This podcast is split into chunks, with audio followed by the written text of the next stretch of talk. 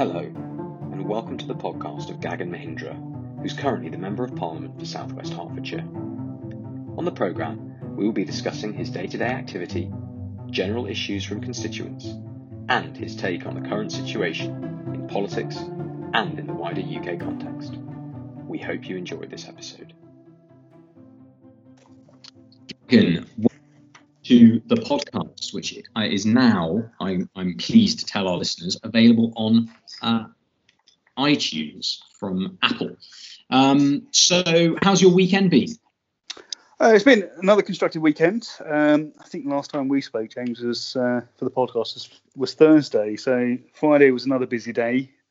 Uh, I ended up touching base with Nicholas and David, the chairman and chief executive of the local NHS trust just to make sure what I was hearing from government and my local sources tallied with what they were saying or what they were seeing on, on the front line.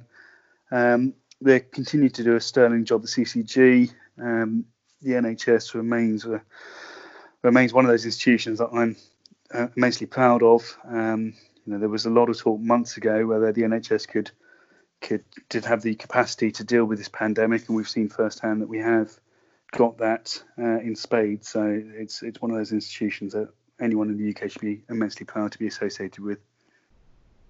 Um, Gagan, there are a, a few of the uh, constituents have written in um, talking about PPE, um, mostly, uh, I'm sure, fueled by some of the more um, critical articles in the uh, mainstream uh, news. Um, did did the, the two people you spoke to talk about PPE shortages? So I, I, there was a question, that obviously, that I specifically raised with them just to make sure locally. Uh, they reassured me that they've got the, the PPE they need as at the time. Um, obviously, the amount of required will mean that we don't have endless stocks. Um, but I know that there's a phenomenal amount of work going in making sure that when we get PPE created or imported from abroad, it is brought to the front line as soon as possible. Um, but that is a, a, mammoth task. So I don't envy that person that is having to manage that. Well, I think yeah, and Matt Hancock has invited the um, the the gentleman whose name escapes me, but who who was um, in charge of the 2012 um, Olympic delivery um, into to be a kind of PPE czar, um, which seems sensible because in the end the 2012 Olympics um, went off went off pretty well. so that's good news. Excellent. Yes, it is. Um, so uh, back to the constituency inbox. Uh, have you have you been checking it today? Have you have you had any interesting emails, um, communications with people?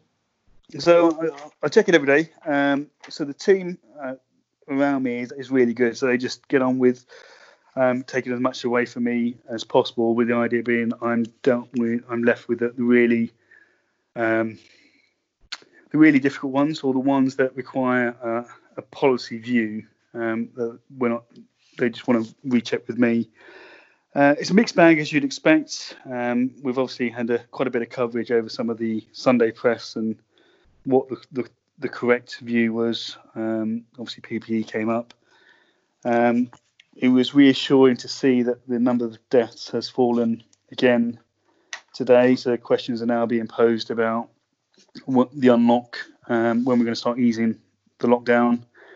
Uh, it's probably worth just reiterating that the five things that we as a government have st- stipulated before we consider uh, relaxing the lockdown. Uh, just very quickly, that's uh, making sure the NHS is able to cope. Number two, making sure there's sustained and consistent fall in the death rate. Number three, uh, the SAGE group, who are the committee of experts, uh, having the confidence that the infection rate has decreased to manageable levels. Number four, having testing capacity and the PPE in place to make sure we've got uh, it there ready for future demand.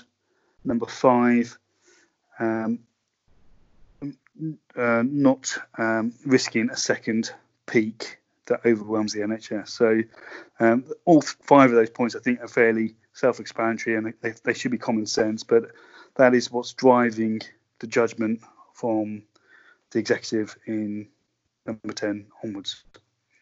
And have you got any uh, any news on Boris? Do you know if he's he's kind of uh, taking calls and, and kind of getting back to work, or is he still, um, as he's been advised to do by the doctors, resting up?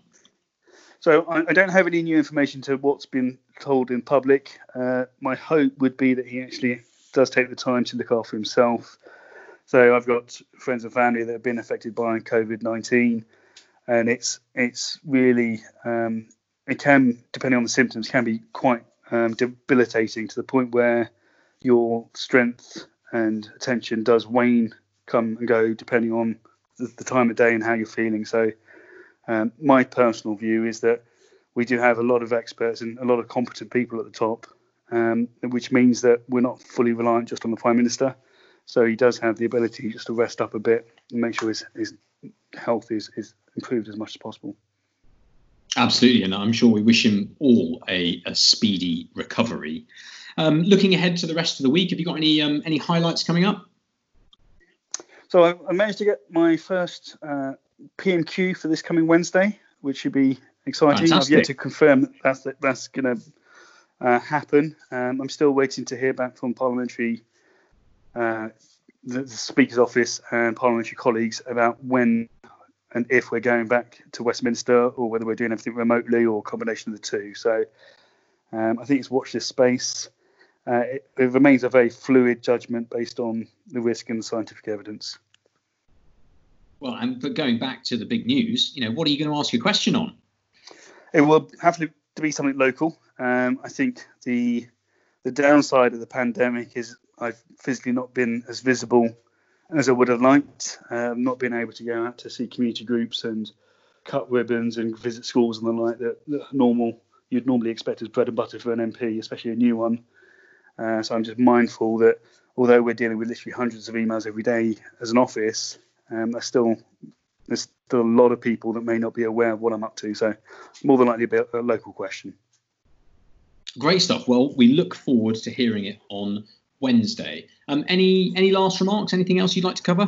Yeah, it's just uh, Captain Tom. Um, so obviously, he's last time I looked, he'd raised 26.5 million. Um, I'm getting quite a few emails from residents um, suggesting that Captain Tom should be uh, honoured in some ways, and I'm sure um, that well, I, I, know that I'm feeding that back to to colleagues, um, and I'm sure others are as well. So watch this space.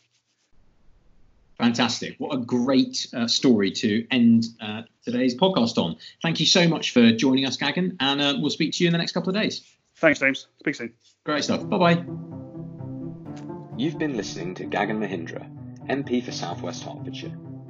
If you'd like more information please go to his website, gaganmohindra.org.uk. And if you're a constituent and have an issue, please email Gagan on gagan.mohindra.mp at parliament.uk.